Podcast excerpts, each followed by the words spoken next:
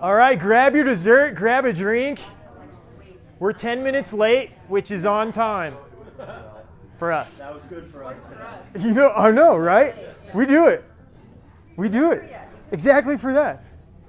Before we actually begin, though, I did still want to point out so this sheet is in the back again, and it says, I would love Phil to briefly interview me on an MTL night. Example questions are to the right. That's back there on the table. It, but I didn't read that. I'd love to have. Oh, yeah, yeah, yeah. I would love to have Phil briefly interview me. So I already have eight people. That was shocking. I didn't expect that. So there's a new sheet back there. Starting next month, you know, once a month, we're going to pull someone up here, briefly interview them. It could be five to 10 minutes. The questions are back there. You can look at them. They're interesting questions. It's good for us to catch a glimpse of other people, their story, who they are, um, their interests, all of that stuff. It's always, always good. So, um, yeah, that's all I got to say. And then we're going to get started tonight. So, first of all, I wanted to welcome all of you passionate people to More to Life. It's always good to see people's faces. We've been talking about passion for like the last two or three talks. We're going to kind of wrap that up tonight. But before we go any further, a lot of you guys know I've been doing a lot of weddings. And even when I was DJing weddings, a huge thing that they do at weddings is they give shout outs to people who travel from far away, right? It's always like, we want to thank people, and then all the people who are close and live by near kind of get shafted. And then they bring up people and they're like, but you came from Maine, you know, and they like highlight those people. So I was just going to take a moment because I know it's always easier to stay home, right? It's always easier to not participate, to not engage, to not. And so, Elle and James, you guys are always driving over from where? Dillon. Dillon. Yes, Dillon. Yeah, okay. So there's the shout out. Now, when I was growing up, it, it really took 15 minutes to get anywhere. It really did. 15, 20 minutes. Where do you want to go? It took that long. And honestly, I mean, Dillon's not that far, but it is, right? That's why you guys just got applause. so I was just going to point it out tonight. I just wanted to start out that way. Um, just recognizing that here in the place. Anyway, fun quote up on the board is right over here. I don't know how to say it, it's Italian, so I'm going to butcher it if any of you have Italian roots, but it says, I'm going to say ancora imparo. I have no clue. I had a Sky alumni send me that and say what it translates to is still I am learning.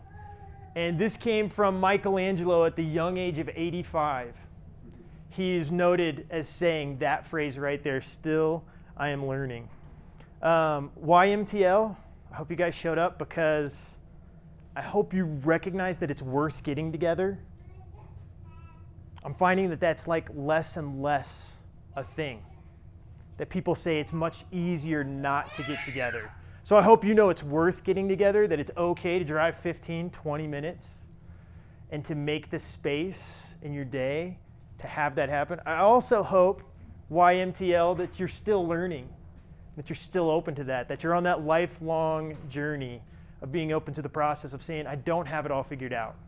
Not sure I ever will. I probably have more questions now than I did then, but that's good. It's good to be on that process and good to be on that path. Most recently, we've been learning about the lifelong quest of discovering passion. I like to do that because you never know, right? You never know. So, the lifelong quest of discovering passions. Hopefully, it is lifelong, it's never ending. And you still get to ask that question. I always make the joke that people never ask me what I want to be when I grow up anymore. It had like its period in life, and then people stopped asking, like I had it figured out. So, this is a lifelong process of discovering and honestly sometimes rediscovering, right? sometimes rediscovering the passions that are still in your blood, in your DNA, underneath the surface. Now, we said a long time ago, every good story could be summed up like this, and these are not my words, these are Donald Miller's words. He's an author. a character who wants something and overcomes conflict to get it. That's pretty much every movie you've watched that you liked that happened. Um, every book that you couldn't put down, that was going on. That sums up the stories. And we related that to kind of passion in the sense of suffering and wants, right? So going back to this, first we talked about like at the core of passion is suffering. Suffering is always there. It's always a part of the idea of passion.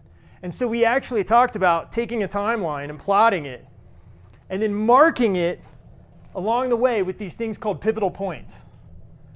And pivotal points happen, and I said, find your highs and lows. And the better they were, the higher you put them. And if things happened worse, you put them lower. These pivotal points where, honestly, your life changed. And it could be something huge, it could be something minor, but to you, life changed. It was altered and it was never the same. Never the same. And then I said, maybe you should look at some of these low points.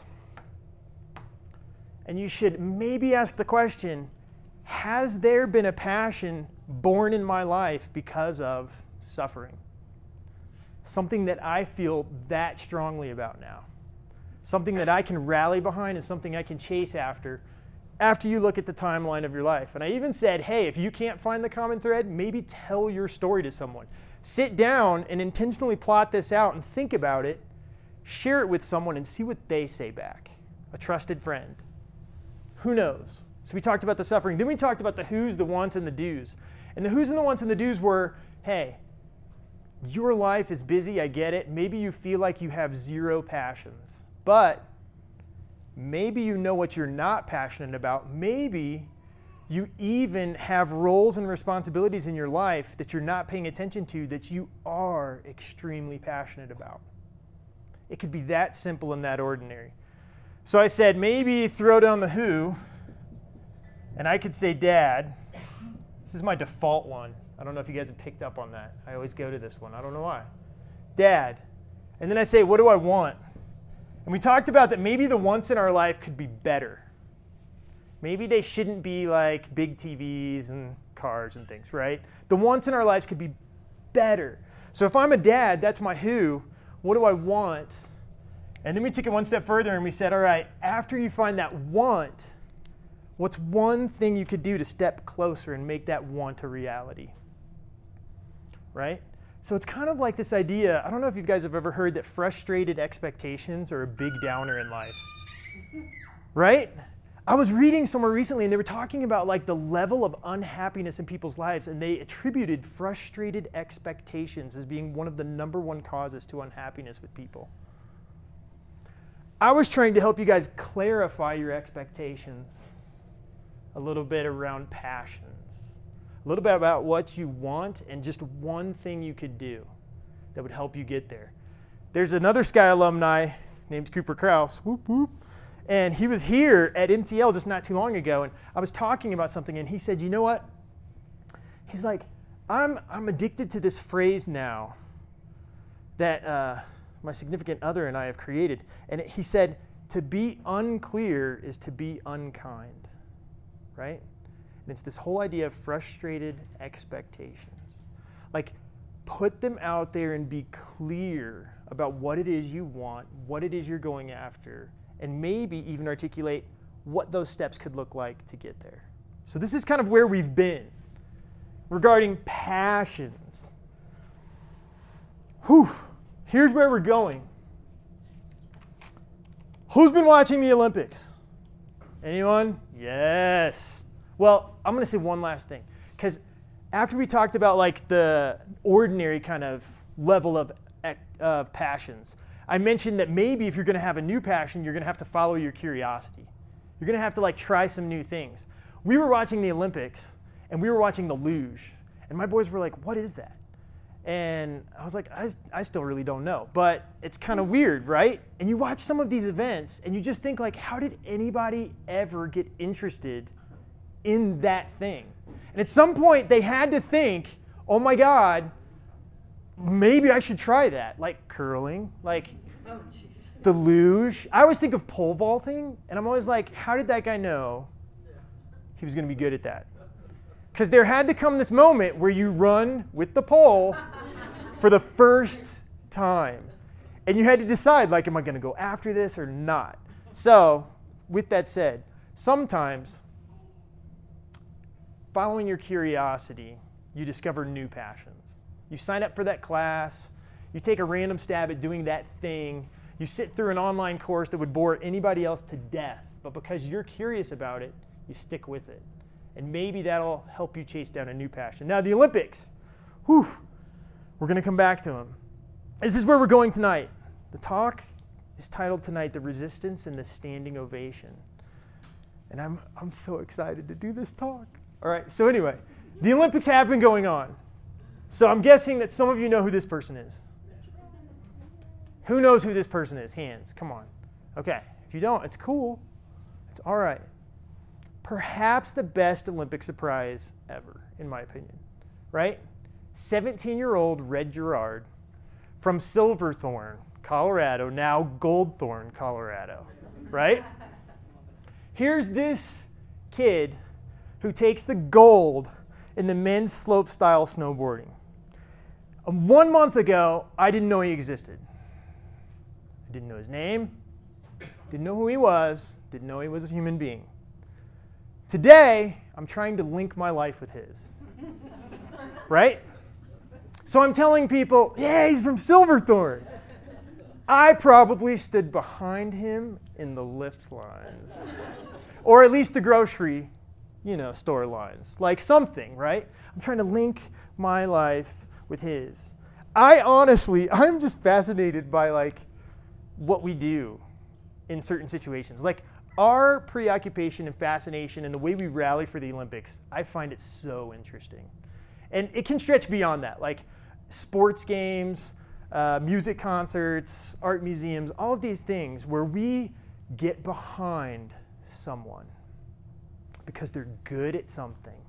And we watch them achieve a level of greatness or goodness at something, and we just think it's amazing.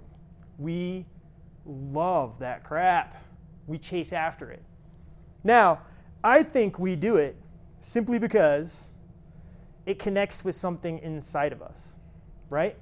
And I even tell students, I used to tell students at Sky Express, this is a grade school program, and we would divide into four corners on four teams. And I would say, look, guys, it's not about winning the games tonight, right? It's not about winning the games. Here's what we're going to do we're going to play hard, we're going to chase after things, we're going to do the dumbest games I created. And meanwhile, I want you to make sure you cheer your teammates on, right? And probably the first time I say that, depending on the kids, they start booing for other teams, right? And so they didn't really get it, so we stop and then I clarify. No, no, no, no, no. Cheering on your team doesn't mean you're like booing the other teams. Cheering for your team means you're saying, Go, Tom! Yes! Oh, you're awesome! Go, go, go! Chant or something. Do something because it makes a difference. It really does. I don't know if you guys have ever had it happen for you. I mean, it's like that whole thing. You think if you buy the brand new shoes, they'll make you run faster, jump higher, all that kind of stuff. It's not true. But if you have those people screaming your name, it works. It's weird, but it does make a difference.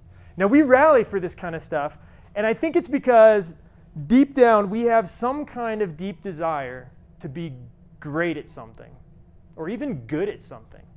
And it can be basic, but it's in us. And we want to be good, we want to be great at it, and we even want to be recognized for it, I think.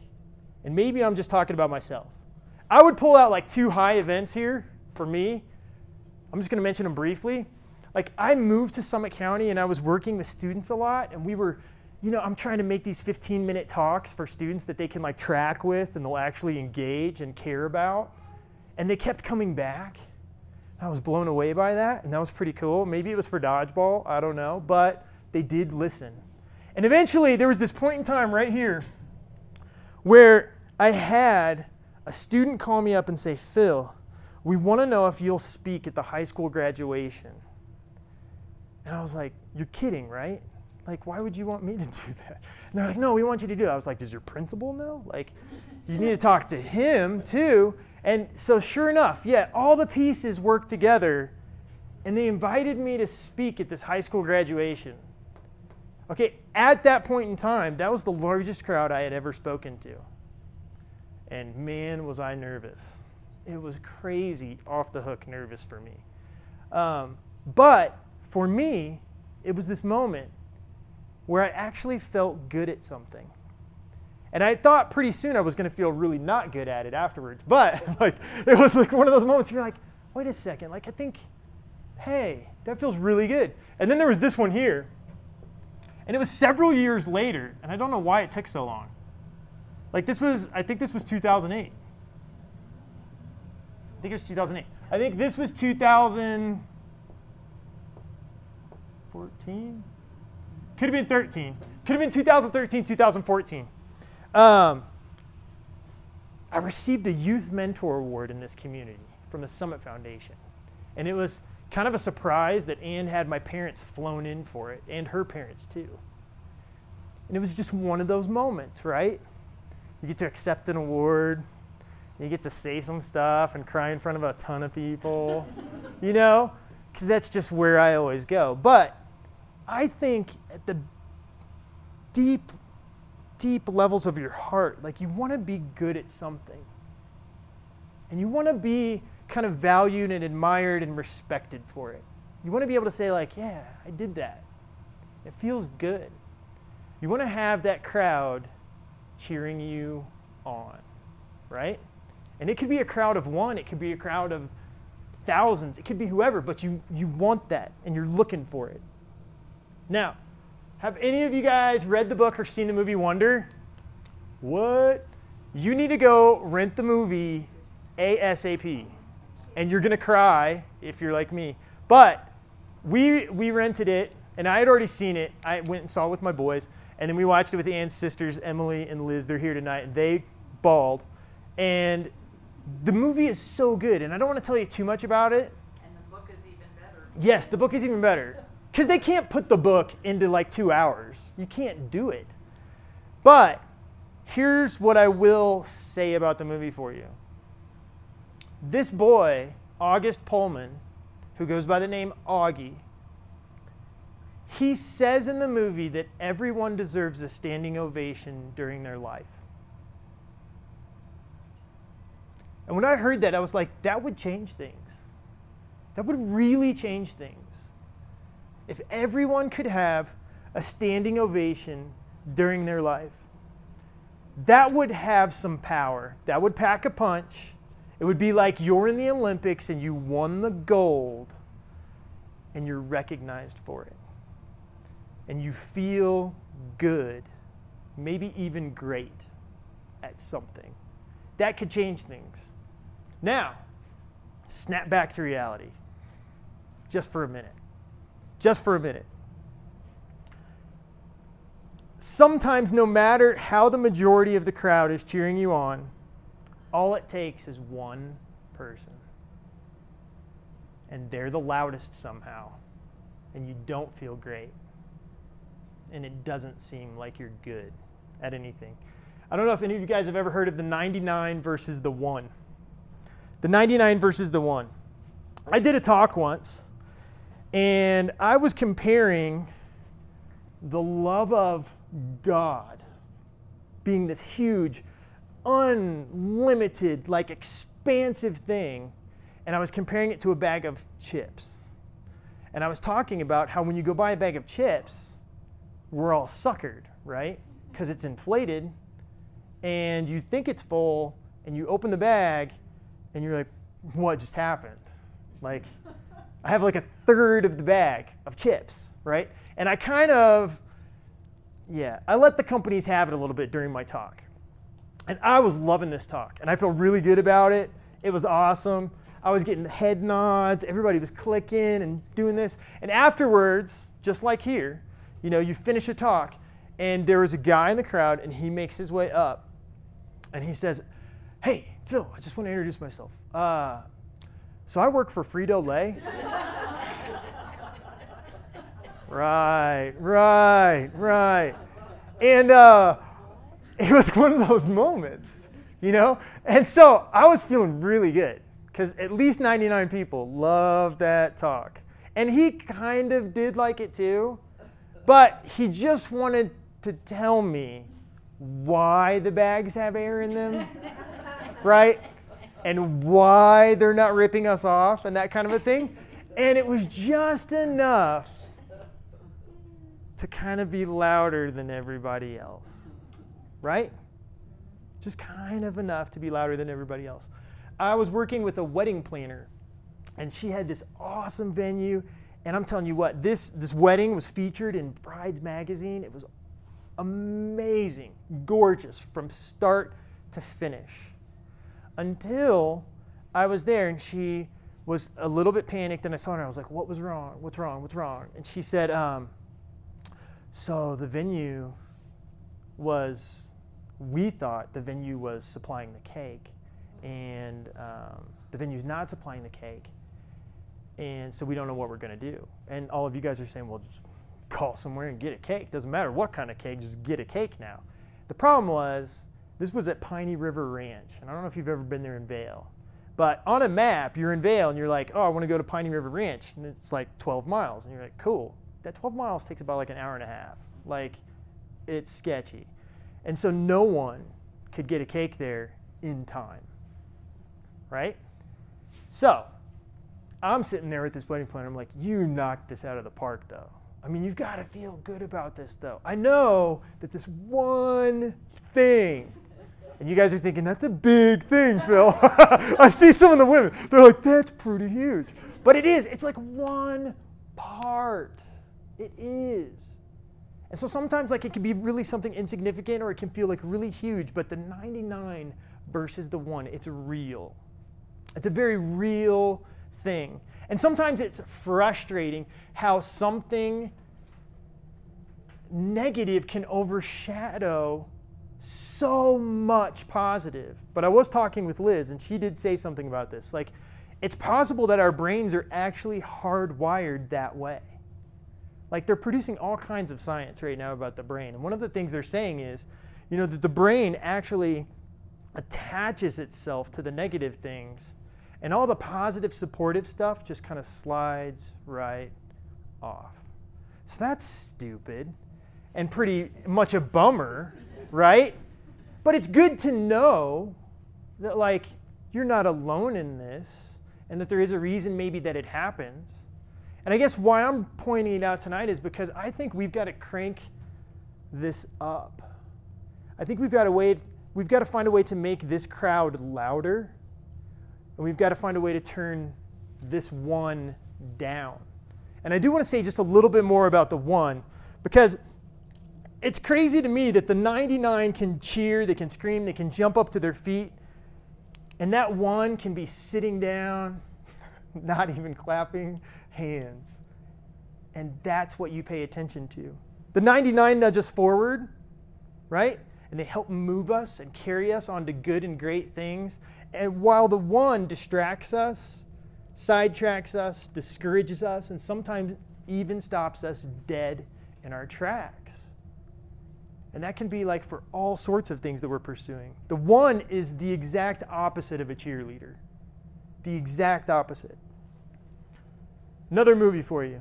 Man, I'm just giving you guys all kinds of good movies. You guys are going to know my library by the end of this the way, way back. Tony's nodding his head. We bought this movie for a bunch of our volunteers a long time ago that we were working with. Um, sort of a coming of age movie for this individual. But the reason I want to talk about it tonight is because the movie begins and ends the exact same way. This boy is in the far back of an old station wagon with a rear facing bench, and he's staring out the window. Dream car, dream car yes. Ann's dream car. Doesn't work here, but it is a dream car. And the movie begins that way and it ends that way. And when it starts, his mother's boyfriend is driving the station wagon, and his mother's boyfriend asks him a question. He says, On a scale of 1 to 10, what are you? His name is Duncan, right? Mm-hmm. On a scale of 1 to 10, what are you, Duncan? No response. Silence. Seriously, how do you see yourself? On a scale of 1 to 10, what are you?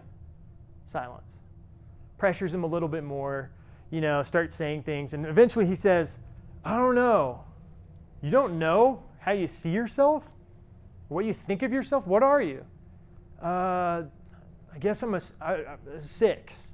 A six. Right after he says he's a six, the guy driving his mom's boyfriend says, I think you're a three. All right. So, it's like incredible to watch, first of all. And you know that this happens in real life. And I'm sorry if it's happened to you. It's crazy to think that the people around us can bring us up or down. It's crazy to think that we have this desire deep within us to be good at something and to be recognized for it, but we also hear around us that we are not good enough, that we cannot be good enough, and that we never will be good enough. And I think that's a really destructive message that we hear a lot, a lot, a lot. And I think it's even more destructive if it's on repeat. And so I want to talk just a little bit about that. I have a funny story here for you now. This is Lincoln. Where's Lincoln? Oh, it's Eva, right? Yeah. Yeah, Sally knows. Oh, e- Sally. Oh, both of you. Wait until you hear this story. So I had the joy of taking a field trip to the museum where the kids sleep overnight. And we went to the museum. And before we go to the museum, we go to the zoo and we kill four and a half hours. All right, four and a half hours. I only had four of them. I had Lincoln and like three other students. And we are at the grizzly bears exhibit when all of a sudden I hear Eva say, uh oh. And I'm thinking, what? What's uh oh? And she's like, my knee is stuck. And I'm like, and I'm like, no, it's not. And she's like, it's, it's stuck, Phil. It's stuck. It's stuck. And so we're trying to get her knee out of here. I took one more picture. This is the one where we said, Eva. Well, this was further into after it's stuck. And I was like, I have to document this, Eva, okay? And I was like, look scared. And that's what she did. And then I took this picture too, just to let you know. I, I took off her shoe and she could stretch her leg through, but we could not get her knee out of these steel, what looked like steel bars. I think they're steel. We tried to bend the steel, didn't work. You know, all sorts of things. She was stuck like this for about 15 minutes. And then there was a guy watching us, and he goes, Do you want me to go get help? And I was like, Yeah, yeah, let's go get help. And so he goes and gets help. And these two guys come back, security at the zoo, and they they try and bend the steel. They try and do everything I've already done. And we tried to move her leg around, and it was really hurting. Um, and then eventually they get me some ointment, right? And I'm able to pull her pants up to just past her knee here. And then I smeared ointment all over her knee. And then as we're doing this, she looks at the zoo security and she goes, What's going to happen if we can't get it out this way? And they were like, they looked at her and without even blinking, they're like, We're going to cut those bars. And part of me was thinking, like, yes, let's, I want to see that a little bit. but most of me was thinking, please, no, no, no. All right, so anyway, so after we got the ointment on her leg, it just popped right out, just slid right out. And then it's kind of funny, and we're all laughing and we're all talking. And as we're walking away, um, Emily Hy- uh, Emma Hyon was with us, and she was like, "Hey, Eva, do you remember when that happened to you at Elitch's?" And I was like, "What?" And she's like, "Oh yeah, Eva got her knee stuck at Elitch's too between two poles." And I was like, "What? Are you kidding me?" And then, so I'm, I'm telling you that story. It's going somewhere, I promise.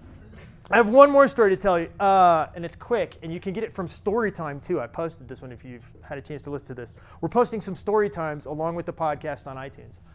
Walmart. I'm going to try and condense this story as quick as possible. Uh, we were in charge of a couple of Suburbans for a number of years. And these Suburbans, leaders would go to these Suburbans and they would, they didn't have as much patience as I had with the Suburban. So they would find a hide a key somewhere on the Suburban. They would then try to start the Suburban and take students somewhere in the Suburbans, right? If they turned the key and nothing happened, they would call me. And this happened a lot, right? Early in the morning and just at bad periods of time. And they would be like, Phil, Suburban's not starting. And I always knew what it was, you know, because there was a short somewhere in the Suburban. And then, like, we had a battery and they were old Suburbans anyway. And then, so, but it got to this crazy period where, like, I went to Walmart because we're running a nonprofit and we're paying pretty bottom prices for batteries. And so we go to Walmart and I get this battery and I put it in the car. Two months later, it's dead. Get another battery. Two months later, it's dead. Get another battery. Two months later, that's where we pick up on the story. I get the phone call, Phil, the Suburban won't start. And I'm like, what? Are you kidding me? And I've got all these receipts, right? So I'm armed and ready. And my parents are in town, and that makes it worse to have to like go away from my parents to go deal with this. But my dad is up for the adventure, right? So we go over to the suburban, and sure enough, like I turn the key, it's the battery. What's up? So I'm like, Dad, we're getting this battery, we're going to Walmart.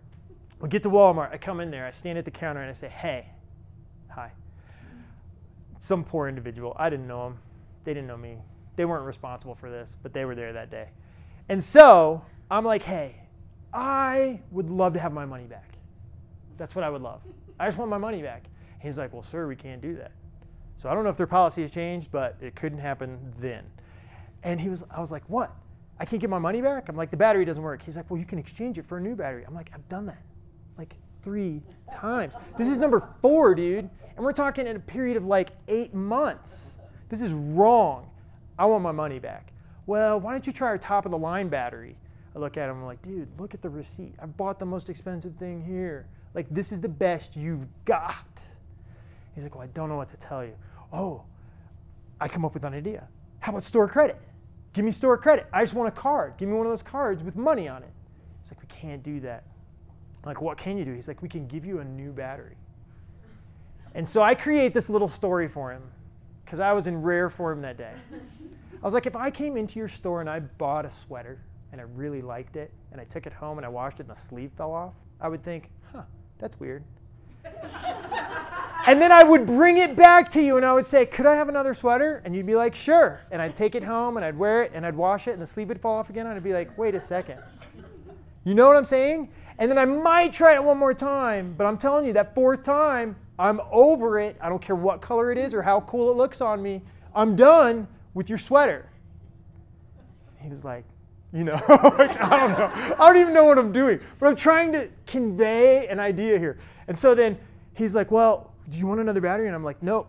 Tell you what, don't want it. I'm like, can you dispose of this old battery for me? He's like, yes. And I'm like, great. Because I'm just telling you right now, no more. I'm done. I'm done. And we start walking away, and my dad's like, Philip, you can get a brand new battery. I'm like, who cares? This thing's gonna go dead in two months. And then the guy behind the counter was like, Are you sure you don't want it? You could give it to somebody. I'm like, and lose a friend? like, I don't, I'm, I'm not up for this. Like, it's not gonna happen. So, no more. And we walked out of Walmart together. and It was a good moment. All right, I'm telling you these two stories because Wait here's. minute, You and your dad just walk out Oh, yeah, uh, well, we went across the street to Napa, and I, I bought a more expensive real battery. Yeah. And it worked and it worked okay? Uh, it worked longer. It worked longer for sure. You never went back to Walmart and talked to the man? Not, no, no. I give up pretty easily sometimes. Yeah, I just walk away, hands in the air, shaking my head, you know, like. So it was done. But here's what I want, here's why I'm telling you those stories. I think sometimes there are patterns in life and they repeat. That's why they're called patterns. And those patterns aren't always positive. Sometimes those patterns are, in fact, negative. Sometimes they're even toxic. And I want to be the person to tell you guys this. Definition by Phil toxic. The lie that you're not enough on repeat. That's what it is. That's my definition of toxic for you guys. The lie that you're not enough on repeat. We're going to throw this up here. Some fill in the blank are toxic. And you're going to know this. Hopefully, after tonight, you're going to pay a little bit more attention to some of those things. But some jobs are toxic. Some people are toxic. Some places are toxic. Some experiences are toxic. Some memories are toxic. Some fill in the blank. You've probably got some other examples that are a lot better. Toxic number ones in your life. Toxic number ones that overshadow the crowd that's cheering you on, the positive things that are going on in your life. That's really what we're kind of talking about tonight. And I believe that those patterns need to be stopped. We all know toxic. We all know toxic. I want you to think like of words like what I come up with. I think of empty, zapped, tired, fried, zero life, frustrated, weak, heavy, hurt, and just being down. Down. And I do want to separate this from the suffering we previously discussed. I don't think like toxic patterns are part of your suffering that you're supposed to endure or go through. This is different. This is a whole different level. Sometimes fill in the blank will get better and change. Sometimes it will. But if you're in a place where you know the fill in the blank hasn't gotten better, I want to let you know that sometimes it won't get better and sometimes it won't change. So the question is what is your toxic number one? Is it in your head? Is it like some kind of loop? Is it a voice that exists there? Some kind of voice inside your head. I did talk about this a while ago. And what I threw out there was the idea of self love. I always imagine that voice talking to one of my boys. And if that voice was talking to one of my boys, I would tell it to shut the hell up. I would silence it, I would snuff it out, and I would make sure that I was much louder than that voice so my boys could hear my voice than the voice that was in their head, right? Sometimes we don't love ourselves well enough to tell the voice that kind of thing. But you have to love yourself. And you have to see yourself kind of through that lens when that voice talks to you. View yourself as someone that you love desperately. And hopefully that voice can begin to shift or change a little bit. If it's a memory inside your head, I would encourage you to do this. And this was another talk I gave, but I said, name the memory. I don't know if you guys, any of you were here when I did this talk, but I said, name it, give it a name. Give it a name of someone you don't like. No. But like pick a name that like, you know, isn't in your life. And I'm talking a real name. So when that memory comes up, you don't even really have to talk about the memory. You can just call it by name. I used the name Adam a long time ago. No one here is named Adam. Right? Okay, so Adam. And then what I said was, do something to like physically demonstrate the fact that that memory is not going to be loud for you. So you can do a whole host of things. You can write it on a piece of paper, the name Adam, burn the paper, rip it up. The one that I liked was taping it to the bottom of my shoe and walking all over it for the rest of the day until it fell to pieces. Stomping on it, doing whatever you have to do, figuring out a way to actually try and maybe pull that voice, that memory out of your head. Maybe it's outside of your head. Maybe there's a person in your life telling you that you're a three. That just makes me sad. Sometimes it's people that you can create distance. Maybe you can set boundaries maybe you have to walk away.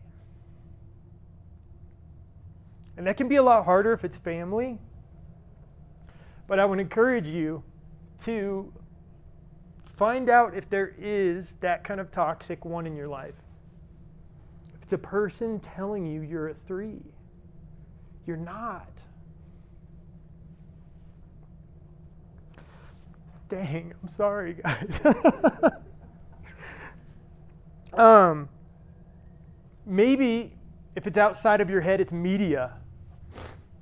Because this is pretty much like an epidemic with our youth right now, and I don't think adults are immune. I just don't think you've had the exposure quite at the uh, level of intensity that some of the youth have. But you might need to unplug, you might need to disconnect, you might need to take a break and see how it makes you feel. See if the 99 don't get louder and if the 1 gets a bit quieter. You know, you might have to play around with some of this. The other thing I want you to do is maybe you're sitting here and you feel pretty good, pretty great at stuff. You feel like you've been recognized, right? And you're thinking, well, you know, the 99 versus the 1 isn't a big factor for me right now. Great. Be a part of the 99 for someone else. Right? You have a voice, put it to use. Who can you applaud? Who can you get up on your feet for? And cheer them on. I think we need to be louder about that in our lives. I mean, if we've all got the 99 versus 1 and our brain is hardwired to do that sort of ridiculous thing, like I think we need to be louder for each other. I think we need to take our voice and put it to good use, right? And make it work for people. I would say you need the crowd of the 99. You need them to be louder. And I honestly think it makes a difference. It really, really does. It's not easy, but we're talking about your standing ovation, and I think you deserve it. I really do think you deserve it. So, until next time, may you overcome the toxic resistance in your life. May you turn down the noise of the one and may you listen to the louder crowd of the 99.